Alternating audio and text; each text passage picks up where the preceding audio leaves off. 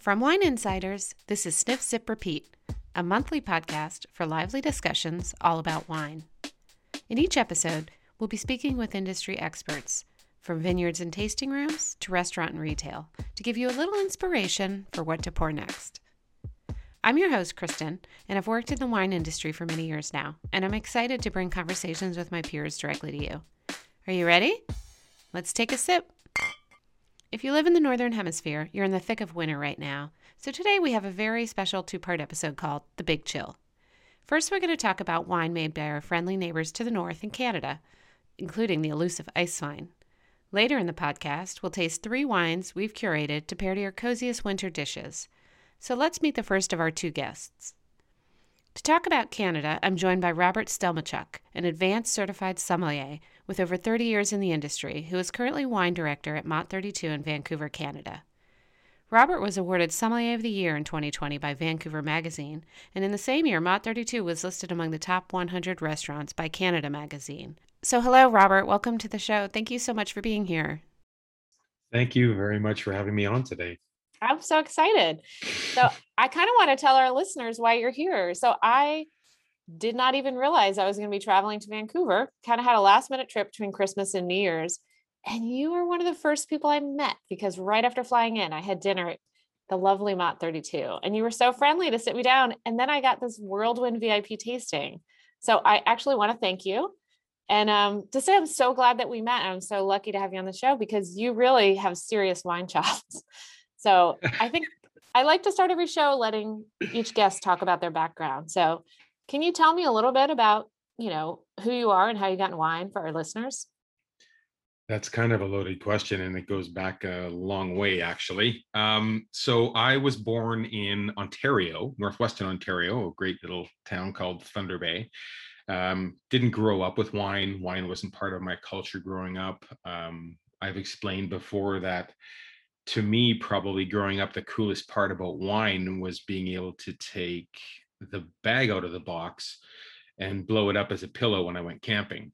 And that was that was that was literally kind of that was awesome. that was wine to me. So I mean, you know, uh Le Piat d'Or, I think was the uh, horrific first ex- foray into wine for me. And a little bit of Papel wine. I was an altar boy growing up, and uh, I think the very first taste of wine I probably ever had would have been communion wine. But anyways, um, yeah, so I, I moved to the West Coast uh, probably just after college, just as I was starting my career. I'd already been in restaurants a little bit. And then, third day on the job, they were like, "Oh, we're having a wine tasting for the staff on Saturday," and I was like, "That's a thing, really? That's like, like what's going? Like, so someone's coming here to taste wines with us? Like, so cool. And I met a guy who t- still today is a very dear friend of mine, uh, Peter Burrows, was working and uh, we tasted all, I still remember we tasted Leo Buring, Orlando or Jacobs Creek and Wyndham Estates from Australia. And I remember going to him after and saying, like wine can be a, a job, like a career. What's this about? So started studying on my own back then. This is, I hate to say it, but this is pre-internet days and literally the more I started learning about wine, the more I fell in love with it. And it just became this kind of hobby that turned into a career that turned into an incredible life for me so far, being able to travel the world with wine. Um, but probably really got serious when I started in a fine dining restaurant in Vancouver back in the day called the William Tell. And I found that my guests knew more about wine than I did. And I wasn't comfortable with that. So I started learning. At that time, I was lucky to have Brian Turner step in as a wine coach to me and help mentor me. Um, and then just kind of snowballed from there, literally working at all aspects of the job. I've been in the agent importing side, I've been in the education side, and certainly uh, keep coming back to the hospitality side where I love creating guest experiences. Um, but I try to have a different philosophy about what I do. So, yeah, so I don't, I, I know, you know, the, the, other restaurants that I've, uh, you know, I've curated some great wine lists in Vancouver. Um, Blue Water Cafe, I opened. I worked for Market by Jean Georges, uh, the coveted Le Crocodile restaurant here in Vancouver. Um, and many, many more. Uh, but right now, having probably the most fun in my career at Mott 32. Uh, for those of you who don't know, Mott 32 is a fine dining Chinese restaurant. Um, but when I say that, I mean, you know, you say to someone, let's go to a Chinese restaurant tonight. They usually picture their dentist office or something, that kind of atmosphere. Mott certainly has atmosphere. It has a deep cocktail culture, an extensive wine program. Um, and it's a little bit more forward thinking that uh, we are one of four Mott 32s in the world. There's also Hong Kong, where I worked uh, in 2016 uh, for Mott. Uh, there's Singapore and Las Vegas as well, too. So if you haven't had the chance, I highly recommend you you try it. I had such a wonderful evening. I want our listeners to know, which you know, there's Robert. I, you know, it was the first, it was like fresh off the plane. It was the yeah. first experience I had. And not only was the restaurant stunningly beautiful and the food absolutely divine, but the staff, you, Mark, Lisa, I had such a lovely time. the funny thing is, I had ha- made a reservation for the next night but I was staying nearby and I was like, ah, maybe they'll take me a night early. and so when I came in, they canceled my my other reservation and we're like, we'll just take you on tonight. And then when I was leaving, I was like, can I actually have my other reservation back? I want to come tomorrow. So you weren't working the second night, but I actually had two nights in a row. I had dinner there and everything you said was on point. it, it is just world class. It was amazing. I I just have to thank you all for the wonderful dinners. I had two nights in a row. I'm so um, glad that you liked it. I think it really surprises people because like it's not the Chinese dining experience that most people certainly don't expect. We were fortunate um, right before the shutdown, we made the top 100 restaurants in Canada list, uh, mm-hmm. which is a big coveted list to be on. And then looking through the list, I realized that, hey, you know, we're the only Chinese restaurant on this list that puts us in a pretty nice place. That's amazing. So I do agree with you that most people maybe wouldn't go to the vision of what it actually is when you say Chinese, but I lived in San Francisco for 13 years. One of the things that I loved about Vancouver was it reminded me a little bit of the restaurant culture in San Francisco, where it was um, heavily influenced by Chinese um, cuisine, Japanese cuisine. Maybe that's a West Coast thing, probably, but I definitely it reminded me of uh, of a really elegant version of nights I'd had, and even with the the dim sum was like amazing. And I haven't had dim sum in a while. I mean, we have good dim sum here in LA, but it was outstanding. So anyway, so I, th- I have to thank you, and you gave me mm. a VIP tasting while I was there, and talked to me through a lot. So you know, I think uh, what I would love to do for our listeners, Canada is not someplace that I think many people will associate with wine. Maybe you could tell us a little bit about the high level on Canadian wine, because my understanding is British Columbia and Ontario are the two biggest producing regions. Could you tell us a little bit about why those regions are um, known for wine and what it means? Well, I mean, Canada has a thriving wine industry and it has an explosive growth. To give you an idea how big now just the BC wine industry is, I think last year 2.8 billion contributed to the economic uh, factor of British Columbia, which is substantial. The Okanagan Valley is our premier uh, wine growing region here, certainly in in British Columbia um, but it's not on the coast. It doesn't really have anything to do with proximity to water type of thing. It has more so to do with, I mean, it's about a four and a half, five hour drive to get to the Okanagan Valley. And the Okanagan Valley as a wine region is massive. And they're slowly developing that into smaller sub, what you know as AVAs, right? So we call them GIs up here. Uh, well, the wine savvy people do. Other than that, we just call them wine regions.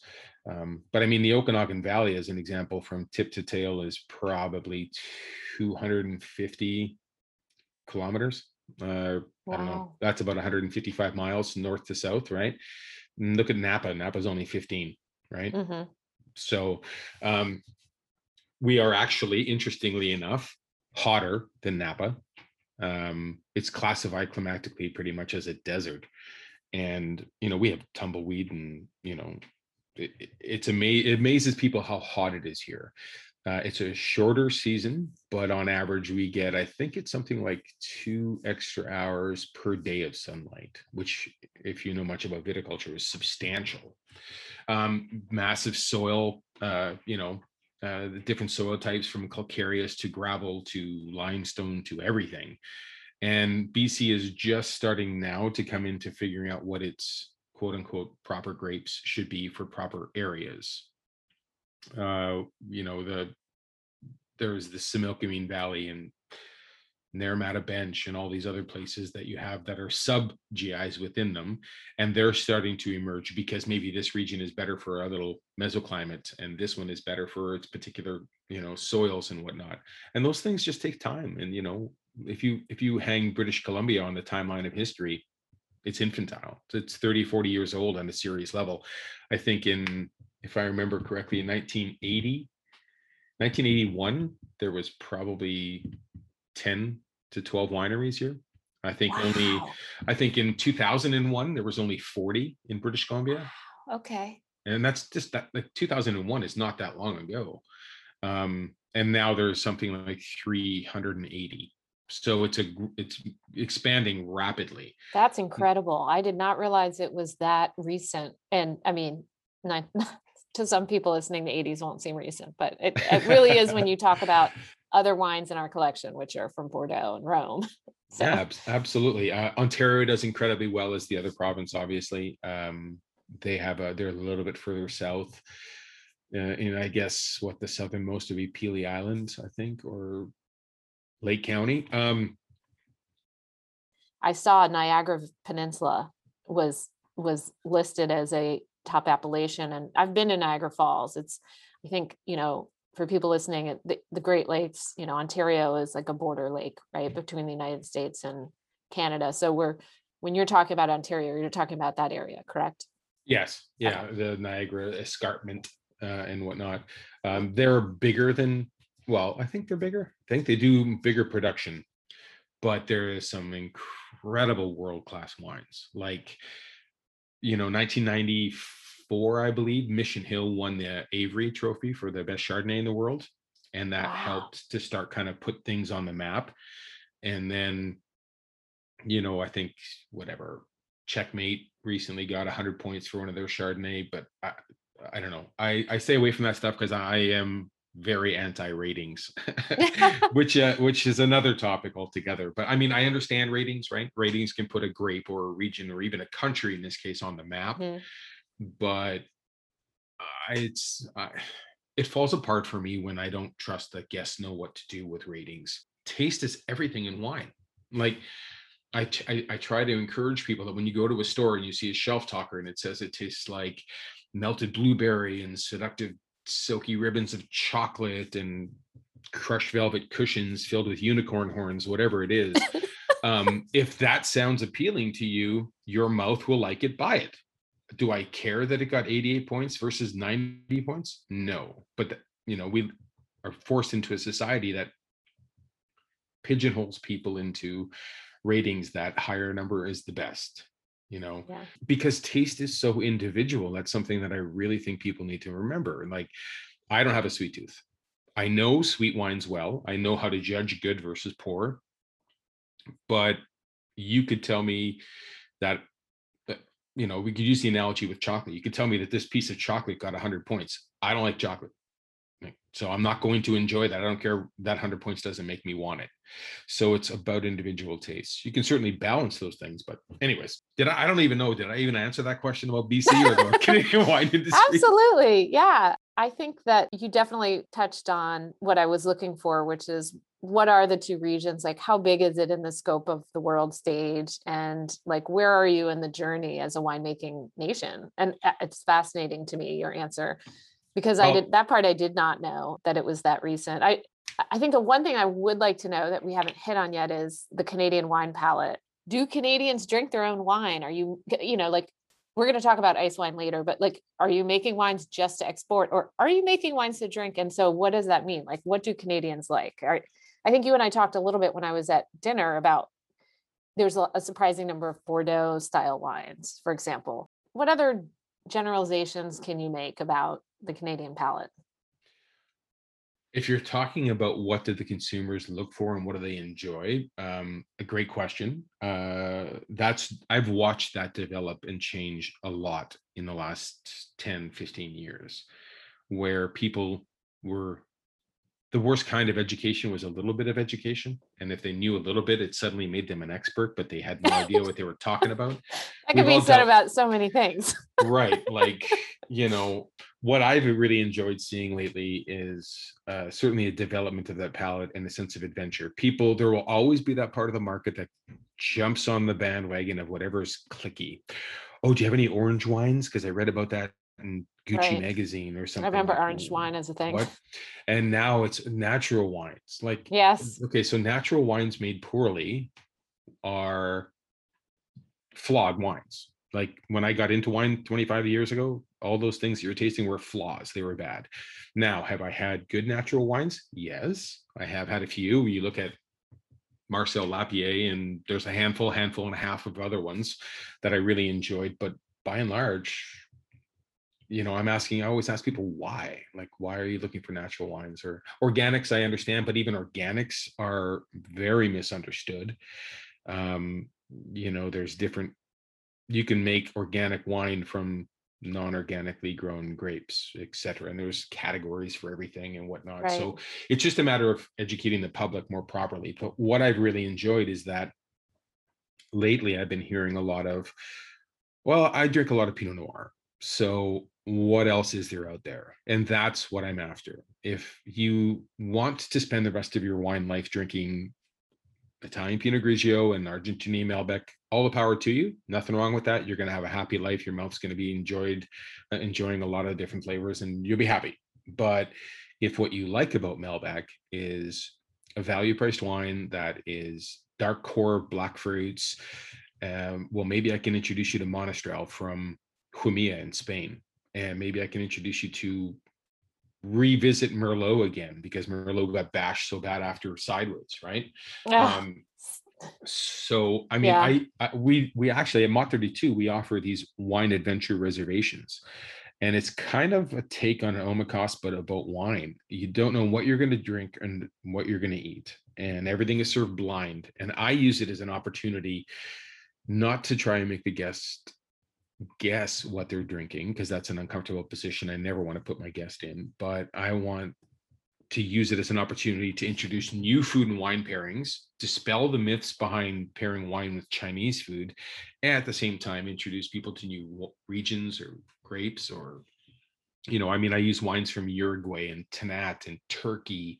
Um, you know, maybe serving someone a red wine from Greece that they're not familiar with. Uh, there's so many great wines, but it's the development of your palate right? And i've seen that happen. How did we get from you know noodles to ma- to pasta right? How did we get from bread to baguette? And it's your palate develops right? Um, and that i've seen happen a lot with the canadian palate in the last few years where they're a lot more educated they're a lot more savvy um, and their expectations are higher.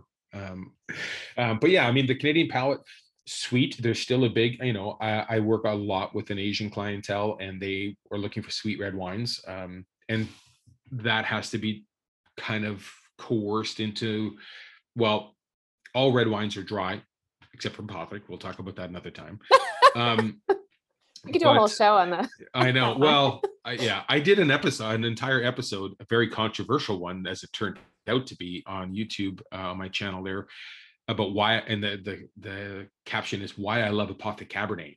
And instantly when I launched it, I started getting texts from people going, Have you lost your mind? What did the pandemic do to you? Like, what are you thinking about? but if you watch it for the four minutes that it is, you can't tell me I'm wrong. If you like it, there's nothing wrong with that. I also don't want to ostracize people who love that wine mm-hmm. because that a wine like that generates a new generation of drinker, right? It's like I, I, I think I relate it to wine on the rocks. Like first time you have a scotch, wow, this is disgusting. It's too much. So you put it on the rocks and the ice melts it, dilutes it, makes it more palatable. As you start to appreciate it more, you take away until you're finally at one cube, no cube, or you're drinking it neat. What's the same idea with sugar in wine or sugar in anything? So sugar makes everything you know, Mary Poppins said it best, right? I think about I drink coffee black. I drink tea without you know, I don't like milk and sugar added to anything. Mm-hmm. But it took me living, I think, in London to get to that place. Like I think I I went to work every day. I used to work at this environmental nonprofit, and of, of course I was an intern, so I made tea all day long. And I think it did take me a while when I was younger to get there, but then once I got there, now everything tastes sweet. So I'm not a fan of of the sweeter wines. And then there's even levels to the not sweet. I have to say, like before I um, worked for where I work now, I had never had muscadet. And then I had a tasting and somebody, and I was like, oh, I don't like, you know, Moscato. And they're like, no, no, no, it's not Moscato, it's muscadet. And it was so bone dry. If I'd have tasted that when I was 30, I would have been like, yuck. Like I just wouldn't have known. But I was tasting it in a very specific setting with a sommelier. I think you know Chris Chris Soel is the one who I was like oh, tasting oh, right. it with. I think you guys are are connected online. I saw. Um, yeah and he when he explained it to me i think there was something about the context of it i wasn't eating it was just like a you know afternoon and like i fell in love with it and I, it, and it's so dry and you can't have like you can't go to the theater have a glass of red and then have a glass of muscadet because then you'll be like this is trash yeah. but it, it there's something very specific about it and i i it's a long way of saying I think everyone is on a wine journey and each part of the journey is okay. But I think unfortunately people miss out on things if they have things at the wrong time. So I think there is like a place for the apothics and the the some of those wines and and sure. we have certainly wines in our collection that are on the sweeter side, but I've much enjoyed wine more now that I'm at the place where I can drink a muscadet and be like, "Ooh, this is delicious." Yeah. Well, yeah, and people uh, not only will not only will the marketplace help educate and develop those palettes, but so do people. I mean, I manage uh, one of my companies. I I manage pr- private home sellers, and guys that I was buying every massive Napa Cabernet for back in the you know late '90s, early 2000s have gotten older, getting closer to retirement, and now they're all drinking Burgundy and Pinot. Burgundy you know? is, I feel like, the same t- place in the journey. Chris Howell and I were talking about that. You, you get to a place where then Burgundy is all the rage, and I feel like mm-hmm. that's I I'm I'm sort of at that place where I'm like, oh, I wish I wish I could afford to buy Burgundy. Well, for... that's that's that's the other thing too. You also need to get to a place in your yeah. life where you can afford to buy Burgundy. I'm not I'm not quite in that place, but yeah. I I can appreciate it. So it's aspirational, which is good. Mm-hmm so yeah i mean the palette has developed quite a bit it's got a lot more sophisticated and the expectations here of the most of the canadian palettes that i've certainly dealt with have matured to a part where what's next but people are even more like when even four years ago when we first opened Mott 32 people would come and they'll say well we're having peking duck so we have to order pinot noir fine but now i hear well we so we were thinking Pinot Noir, but what would you suggest? And being open to other things, because I mean, if you like Pinot Noir, why can't you love Cinsault or Lagrein or Pello mm-hmm. Verga or a properly made entry level village level uh Valpolicella? You know, like just that should be light and fruity, not one of those Valpolicellas where the winemaker is trying to make a baby Amarone out of it that's what Ripasso's for. But anyways, um, that one I'm gonna have to Google after. I'm not sure I'm in that place in my journey. Could you say it again? Well, you know, I had the pleasure of spending quite a bit of time there with uh, Valpolicella Consorzio, and you see this. I mean, Valpolicella should be light, soft, and fruity, and everyday. Like you can get away with having this with seafood, like salmon or scallops okay. or whatever but what would happen is in the region you'd have somebody who wants to make the best val or have the number one am, or valpolicella so they would make it a bit heftier and Got like, it. Okay. well that but that's what ripasso's for right and your ripasso shouldn't taste like your amarone your amarone you know what i mean it should right. be three distinct clear lines that's another thing altogether as i said earlier when i came in mott 32 i was really grateful for the flight of wines that you let me taste. And I think among them, one that I wouldn't have known to ask for was ice wine. I actually didn't know what it was. Ice wine. Yeah. I was so excited to hear the story, but I, I would like you to share it with our listeners. So could you give us a little overview on what ice wine is and then maybe a little history because I do understand that it was originally possibly Roman and then maybe German and maybe just talk a little bit about what it is and why it's very Canadian also. I mean, it's a little bit misunderstood by a lot of people. So a lot of people are familiar with probably the most famous dessert wine in the world, which would be Chateau d'Yquem. And so Sauternes, of course, made by botrytized uh, affected uh, grapes, right? And if you think about the principle and how botrytis works on grapes, right? It pierces little holes in the skin. Some of the water inside evaporates out, concentrating the sugars, making it sweeter. That's the Coles Note version. Well, with ice wine, what happens is you have to leave the grapes hanging on the vine to freeze completely, usually to minus seven by law. Um, to be classified, you have to be have your harvest your grapes at minus seven. So essentially, now what's happened is all the water inside the grape has frozen. I use it an analogy that isn't the most palatable thing to think about. But if you've ever gotten gasoline and water mixed together, you put them in a bag, you freeze it, the water freezes. Okay, so think of the gasoline as the sugar. again, not a great analogy, but now you can't bring the grapes into the winery because it would slowly warm up and it would dilute them. So you have to roll your press outside. Um, you know, you they the grapes get harvested at two, three, four, five o'clock in the morning when they're as cold as they can be. They put into a press, and it's literally like pressing a frozen block of ice. And you extract this little nectar droplets of sugary goodness, and takes a long time to ferment out. Um, it is incredibly lusciously sweet. Um, and it became popular in Canada probably the late mid 70s. I think Hainle was the very first one ever. Um, I think 1978 was the first commercial, from what I recall, uh, released. But going back through the timeline of history, yes, the Germans first. I think probably the early 1700s had made ice wine, and I'm sure it was made like many good things. It was made by accident, um, mm-hmm. where they were like, "What? What did we do with them?" How they would have figured out to press them instead of whatever they were doing was is unique.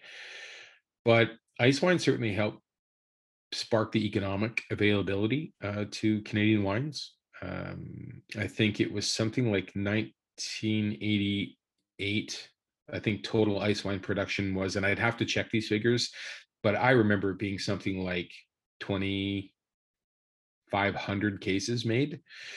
That was in 1988. And in 1989, something like 140,000 cases made someone figured out that hey you can make a lot of money on this. It is very expensive to produce and it comes out and it's the ultimate dessert wine. Um, you know it is made from a myriad of grapes personally and professionally for myself i need to i prefer a grape that has a higher acid balance. Um, obviously riesling does incredibly well. There is a a grape called Vidal that does really well with it here in, in Canada as well. And then in, I think, I have to check the dates, but I think the first red dessert wine was made, I think from Pillitteri in Ontario, would have been made from Merlot. And red ice wine is a little bit more unique, certainly more red berry fruits to it. Um, like regular ice wine, depending on the grape, you're usually in the ballpark of this honeycomb, apricot, saturated white peach flesh, that kind of thing. Um, whereas with any of the reds, you have cherry, strawberry, rhubarb, tart fruits, but then again, lusciously sweet. So, you know, the question becomes, what do you do with these things? You know, I remember working retail many years ago and someone saying, Oh, I hate ice wine. And I always have a professional curiosity like, why do you hate ice wine? What did it do to you? and he's like, well, a friend of mine gave me a bottle and we had it with dinner and I hated oh, it. Yeah. And, and I said, wait a second, what, what, did you say? You had it with dinner? He's like, well, yeah. I'm like, what were you eating? We barbecued steaks. And I'm like, oh my gosh. Okay. you imagine eating a barbecued steak with a bottle of maple syrup, it would be the same thing, right? It's like going to play basketball and bringing a tennis racket. Yeah. it's not going to work. Yeah, uh, oh, exactly. Um, but you know, uh, what do you pair with it? You know, if you look at classic food and wine pairing principles, you're talking always make sure that the wine is sweeter than the dessert. Well, ice wine is so sweet that honestly, my always my recommendation has been what do I pair with it? I'm like, you don't pair anything to it. That is dessert have a little two ounce glass. Mm-hmm. It'll be lower in alcohol. you know you got to drive home whatever that's great and it's not going to fill you up as much but if you're going to eat food with it you know you want to do you know creamier cheeses like a good triple cream kind of cheese would go well. Figs go incredibly well with it i find. Um you could do an apricot tart with a little honey ice cream on it would be a great classic. I've done so many things with it over the year but i like getting away from desserts with ice wine. Um I use a, a dessert wine, not a nice wine, unfortunately, but I use do use a dessert wine with one of the dishes at Mott 32, the Xiaolong Bao uh, soup dumpling, which has a little elevated spice to it. So I pair it with a extremely rare Moscato Rosa. It's a Moscato from northeastern Italy in Trentino, but it's red, and it because you know the Moscato grapes will naturally mutate to red grapes. But anyways, um, I have paired it very successfully with things like uh, foie gras, especially if you do the torchon of foie gras, like the cold pate style. That's a great pairing. That works really, really well. But yeah, I mean, always in 375 mil bottles, always very expensive. I mean, you can expect to pay, you know, upwards of 70 to 130 dollars for a half bottle of it at a retail level. That's substantial you know so yeah because mm. i imagine it's low yield so it would be pricier just in that sense and then very much so i think when i was at mott you poured me pentage roussanne mm-hmm. perhaps yeah the, and the then nice one i've heard about Inniskillin and then I was at the airport, and all I saw was Peller Estates at the duty free.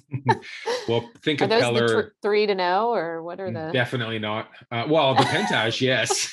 Pentage, yes. Okay. I will always have a great deal of respect for the Inniskillin because that was a craft mine major of Don Ziraldo, one of the pioneering fathers of Canadian wine.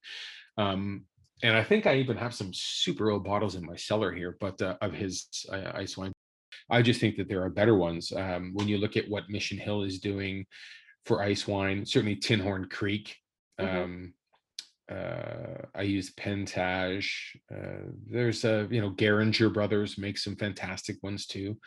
Uh, so I mean there are quite a few of them up there for ice wine, but basically my foray for people is if you don't have a a penchant for sugar, taste them at a restaurant level somewhere.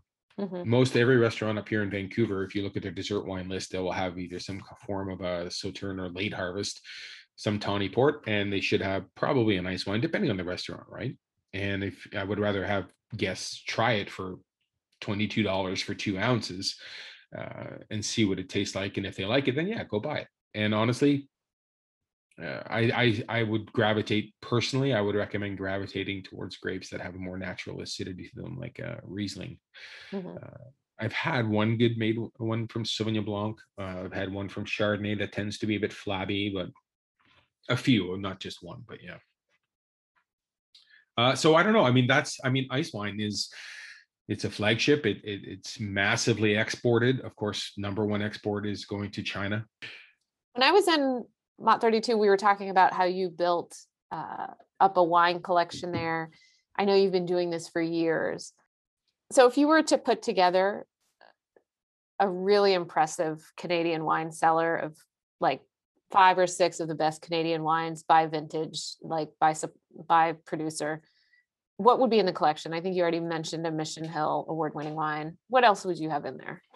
Well, I think that's it's such a good question, and I think this answer changes year to year because because there is a lot of variability. Um, even though I love a wine one year, I'll make sure I taste it the next vintage before I commit to it. Right. So I would do it this way. I would say, let's assume you're moving up here and I have to build you a BC wine cellar, no holds barred.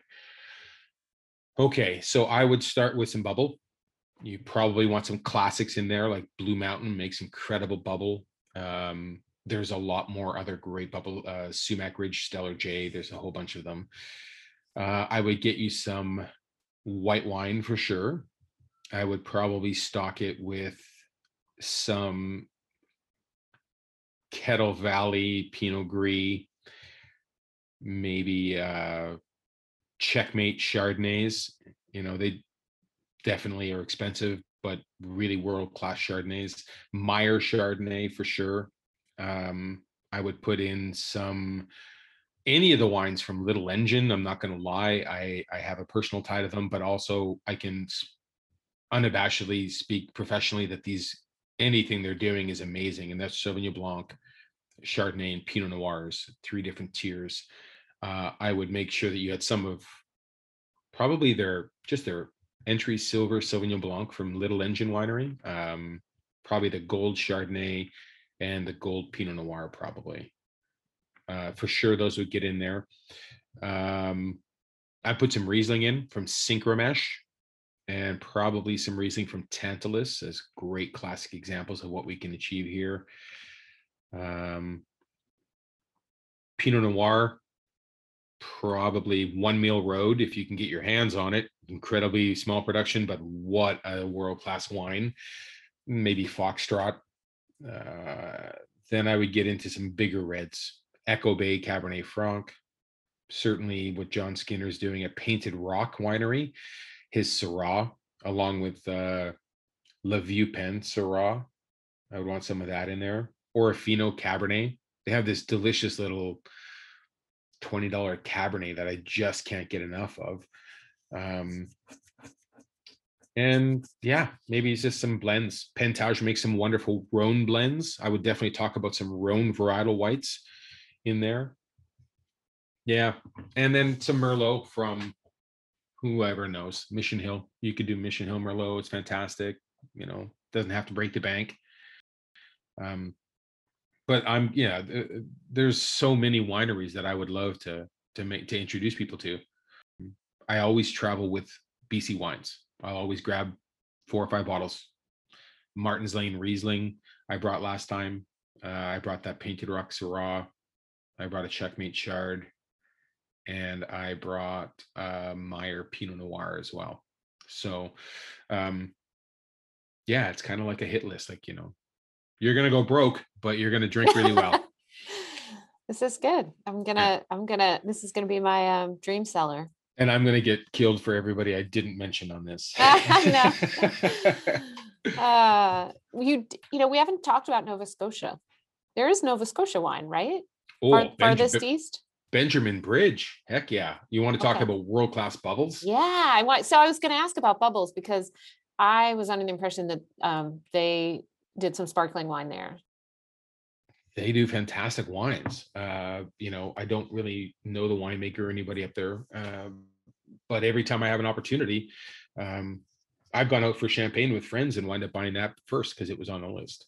You know, they are mm-hmm. absolutely. It's like look at but the, uh, the global warming too. You want to talk about ice wine future? Less and less is being made because yeah. it's getting too hot, right?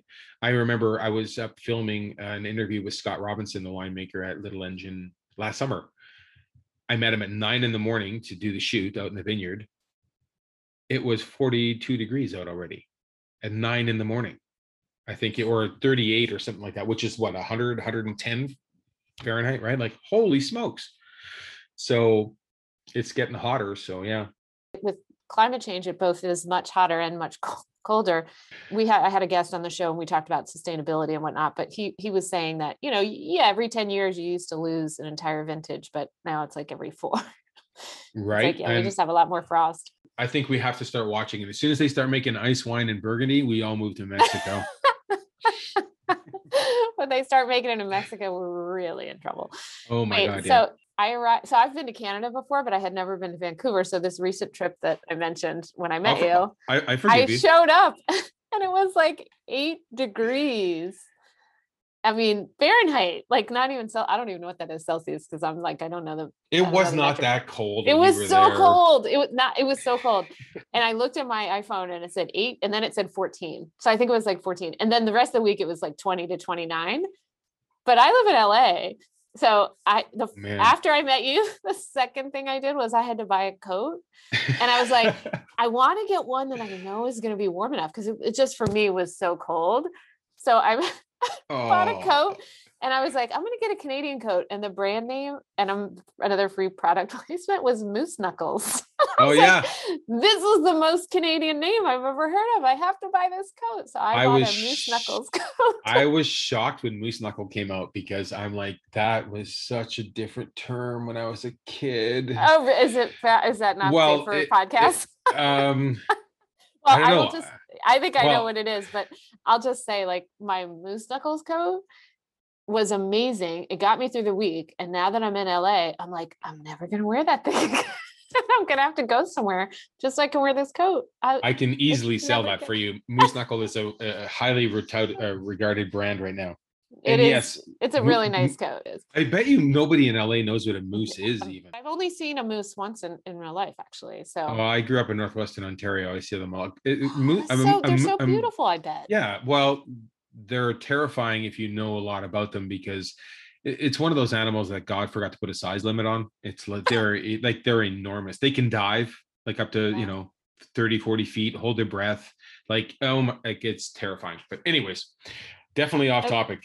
I have Well, I've also paired think- wine to moose before. I think they're a little bit like a rhinoceros, right? Like people don't realize that's that's the real danger. People go to and they're like worried about lions, and I think rhinoceroses kill more people yeah. because if you get in front of them, they'll just charge, and your and your your your odds are the odds are not in your favor. nope. I always think of the moose as so friendly because there's cartoon. What there's that cartoon with a moose when I was a kid. Wait, now I'm I'm embarrassed. I can't remember. Rocky and Bullwinkle. Yes, Rock. Thank you. Rock- How to rid the world of squirrel and moose. Rocky and Bullwinkle. Thank you so much for all the insight. Um, before we go any further, I do want to take a moment to talk about your YouTube channel. I think you it's called Behind the Label. You said is the series. Is that Well, right? I no, it's just under my name, Robert Stelmachuk. Okay. But I do three series on there. I do wine talk, which are educational geared, and then I do bottle talk, which are wine reviews, where my whole shtick is wines are reviewed, never rated. Um, and then I do a series called Behind the Label, where I do interviews with people who, you know, create the the things. I've got big things coming this summer for the for the channel when I can get back to it. I've obviously spent the last three months getting back up and running and you know a mad pace of Christmas and 18 hour days and whatnot. But when I started to interview um, winemakers, I thought, I, how can I do it where it's a little bit different than everybody else? So you can interview a winemaker and he can talk about the barrels he uses and the soil and what the pH balance was this. And honestly, no one cares. You know, if you're a sommelier and you want and you need for professionally, you need those things, they're available on the website. You can get all that. But if social media is about personal connectivity, then why can't I try to do something goofy and fun to help people want to connect to a winemaker? And this actually came, I was having dinner with uh, David and Cynthia Enns, who own One Mill Road, uh, dear friends of mine, brilliant Pinot Noir. Oh my gosh, they used to have uh, Laughing Stock Vineyards. But, anyways, um, I asked David, I said, you know, what's the biggest downside of switching to doing One Mill Road from what you were doing at Kettle Valley, or sorry, uh, at Laughing Stock? And he said, I only have one wine. He's like, what if, like before, if someone said, oh, I don't like Pinot Noir, then you could pour them the Merlot or the Bordeaux blend or the Syrah or whatever, but I don't have that anymore. And I started thinking about that, and I thought, well, if if social media will be per- about personal connectivity, then what if we do some kind of a stupid interview to make people want to try his wine? Like this guy's just seems like fun and cool. I want to try his wine. So in the interviews, I ask, like, sure, if your wine was a household pet, what would what would it, it be? If you had a superpower, what would you want it to be? Um, one of the questions that I love asking is if you had to go into witness relocation, what would you do where no one you know would know how to find you? You find a lot about people when you start asking them questions like that.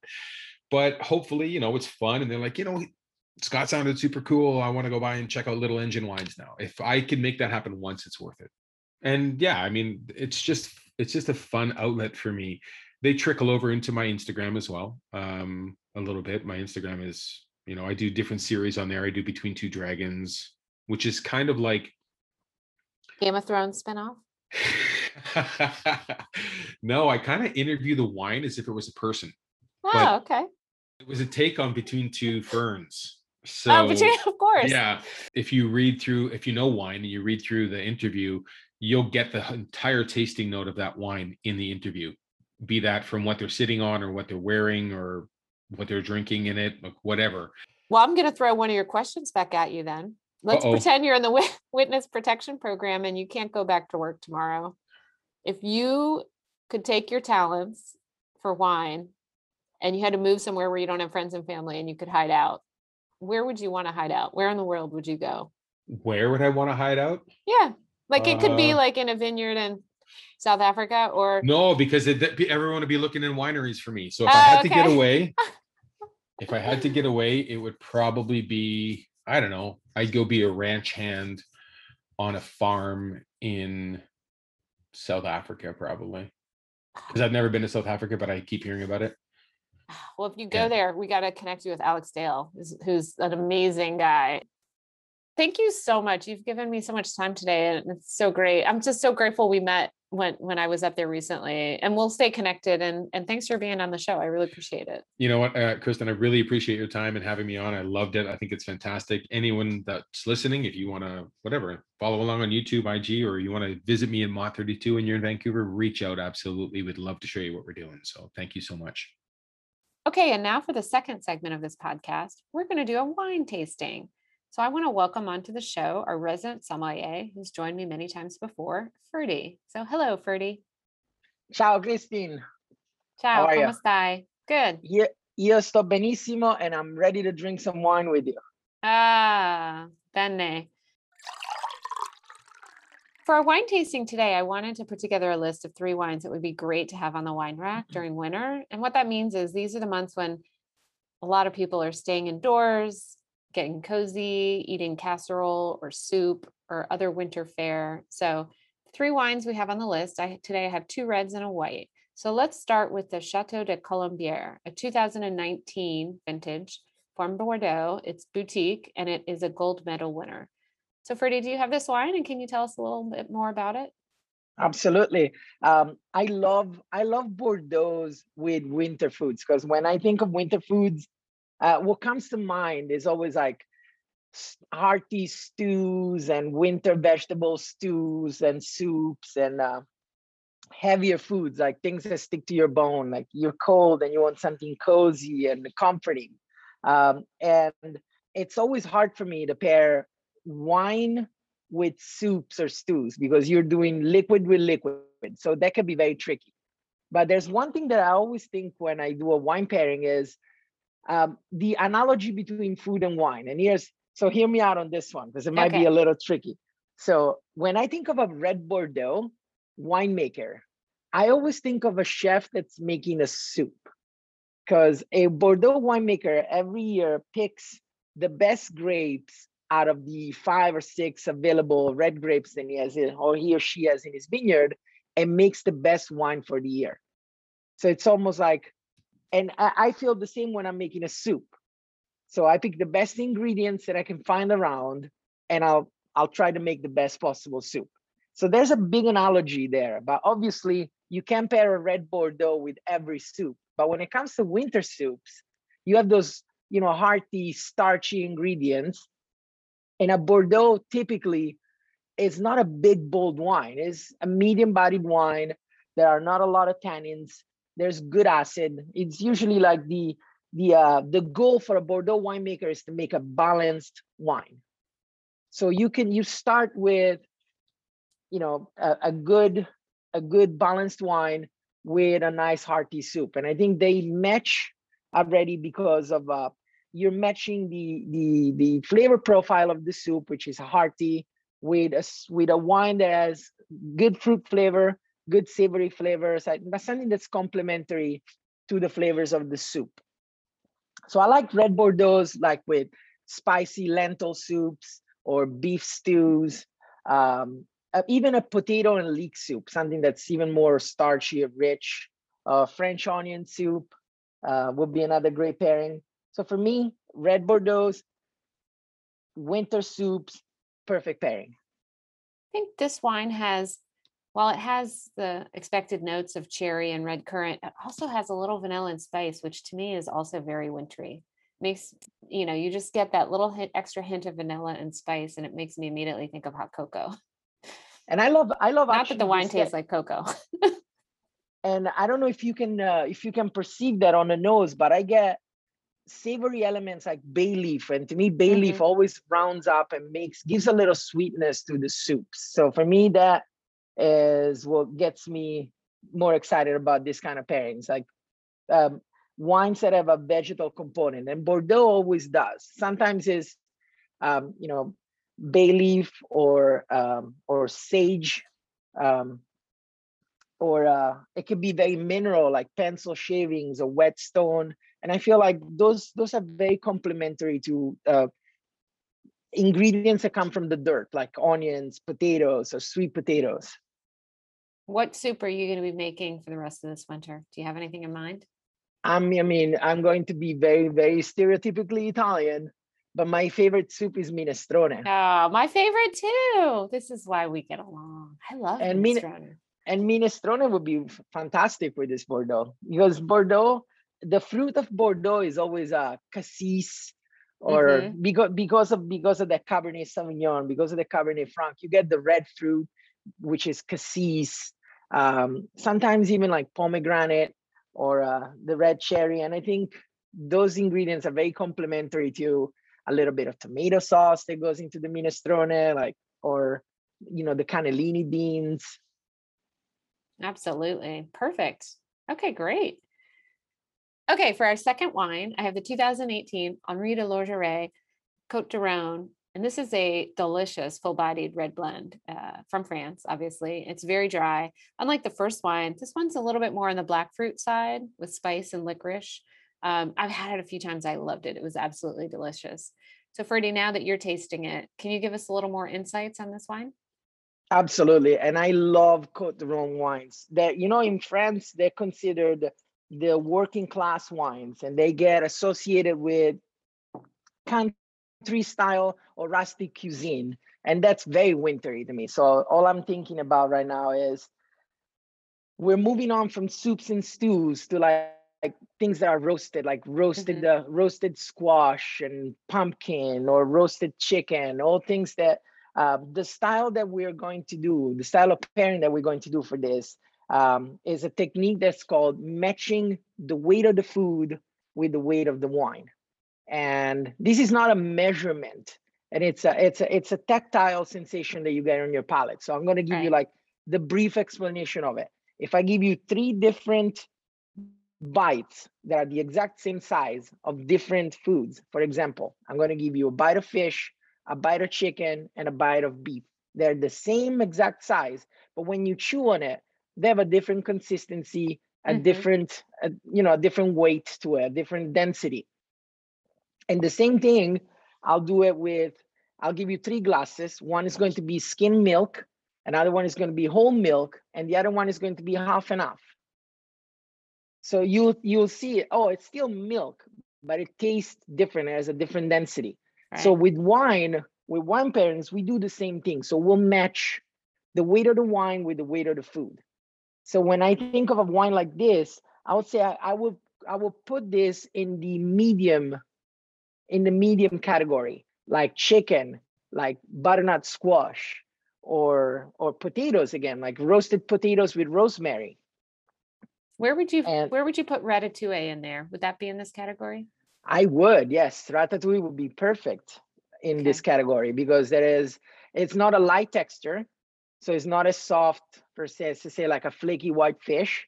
It's not as as dense as chewing on a you know chewing on a ribeye steak or chewing chewing on um, like a, a pork chop.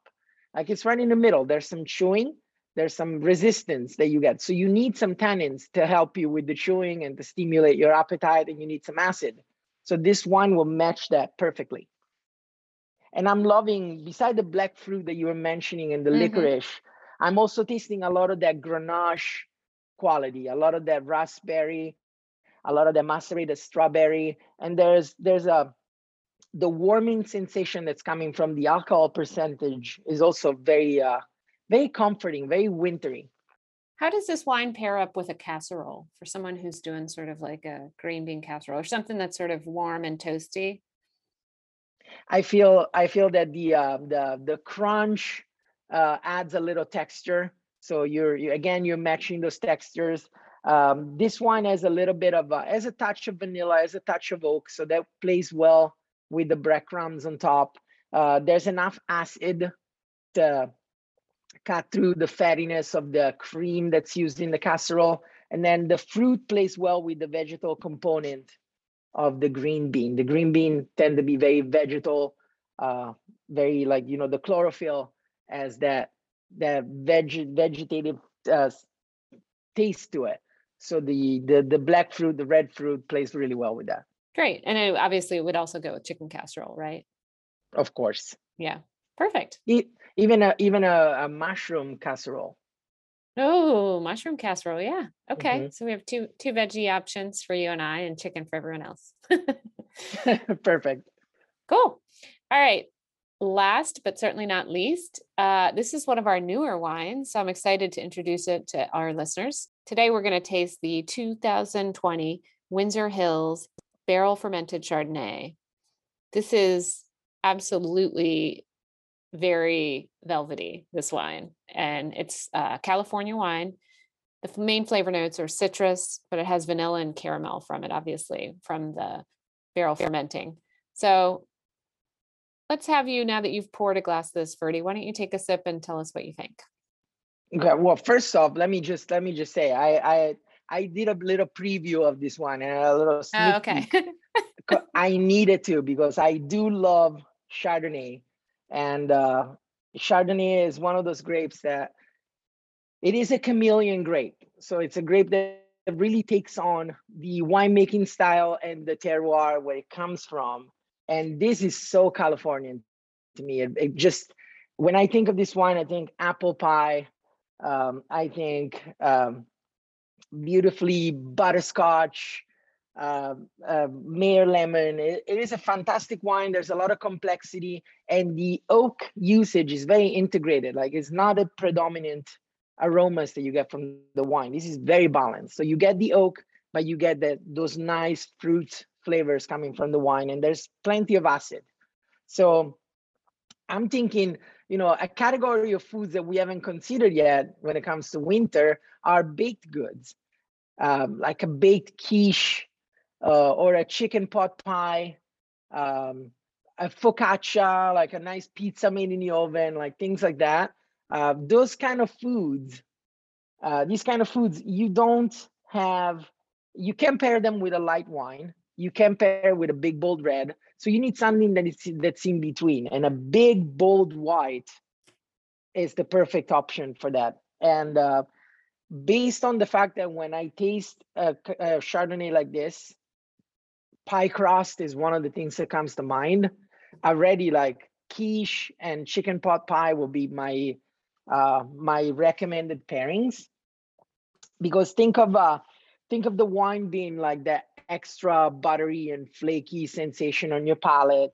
Then the acid of this wine helps you cut through the richness. Then there's that pop of citrus notes there. It's always good to add acid. Acid acid makes you salivate acid makes you digest better acid makes you want more food so when it comes to pairing this chardonnay i'm thinking there you go quiche lorraine um, chicken pot pie uh, mashed potatoes my mom actually loves chardonnay so i think she'll love this wine i might have to send her some this winter i think chardonnay is a really food friendly wine isn't it chardonnay is an excellent food wine. And uh, you know, let me say something about Chardonnay. And I, I always, I'm always a, I like to champion Chardonnay because Chardonnay has a bad rap. Like sometimes people could be like a hate it or love it relationship. Can have a hate it or love it relationship with Chardonnay. It's too oaky or it's too buttery. It's too heavy. Um, I would say don't hate the grape, hate the wine you're drinking because it's not about the grape. It's about how the grape is made. Chardonnay could be as I was saying before, Chardonnay is a chameleon. Chardonnay can be tart green apple and lime, and it could travel the food, the, the fruit spectrum all the way to mango, pineapple, something a little bit on a on a juicier side. It just depends on how the winemaker uses it. The key is always balance.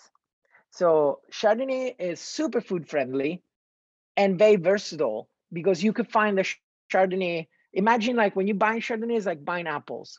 Mm-hmm. If it comes if it comes from a cool climate on on very mineral soils, think the tartest green apple you can find, like those very sharp acidic green apples. Then it comes to like, for example, a white burgundy. Uh, there's a little bit of oak usage. It, you have a yellow apple. It's more like it's juicier. There's that lovely touch of the vanilla and, and butterscotch from the oak, which is French oak, which is a little lighter. Then you come to uh, new world style of Chardonnays, like with American oak, with and you have the red delicious uh, snow white apple with with more of a more of a um, a, a, caramelized or a um, like a sweeter, definitely in need of that pie crust. You get more of that buttery, caramelly, butterscotchy kind of apple. Um, but would you say no to any of these kinds of apples? I could never no, say no I to Chardonnay. Love apples. Like I love apples. I like green apples and I like red apples. I like apple pie made with a red apple and apple pie made with a green apple. So for me, uh, Chardonnay is always a winning choice. I love it. but it. I do I do agree with like I do agree with that comment that people says like well, you know if if the, too much of one thing is never good. Mm-hmm. So if your Chardonnay is only it's a, it's a one note. If all you taste is the barrel, then blame the winemaker. Don't blame the grape. The grape is awesome. The the wine was not made the right way, but this is perfect. This is nicely balanced, and I can't wait for you to taste it. Okay, Ferdy, thank you so much for all the insights. These are three wines we haven't had on the podcast yet, so I'm glad we got a chance to talk about them. I'm really excited to try some of your winter food suggestions. I think I'm definitely going to do some sort of mushroom quiche or casserole uh, in the coming coming month. So, thanks for joining me again. Yeah, thank you so much for having me. Like, I'm, I'm gonna get cooking right now. I know. Well, I or baking. Your baked ideas sound good too. I might have to. Yeah, go. we came up with some good ideas. okay. Well, thanks everyone for listening, and see you on the next episode. For today's podcast, we tasted three wines from our collection. From France, we tasted the 2019 Chateau de Colombières Red Blend, the 2018 Henri de Lorgeret Cote de Rhone Red Blend, and from California, we tasted the 2020 Windsor Hill Barrel Fermented Chardonnay. To enjoy 35% off store wide, use today's podcast code Canuck35. As always, to order these wines, visit wineinsiders.com, leaders in online wine. Get better wine delivered in days.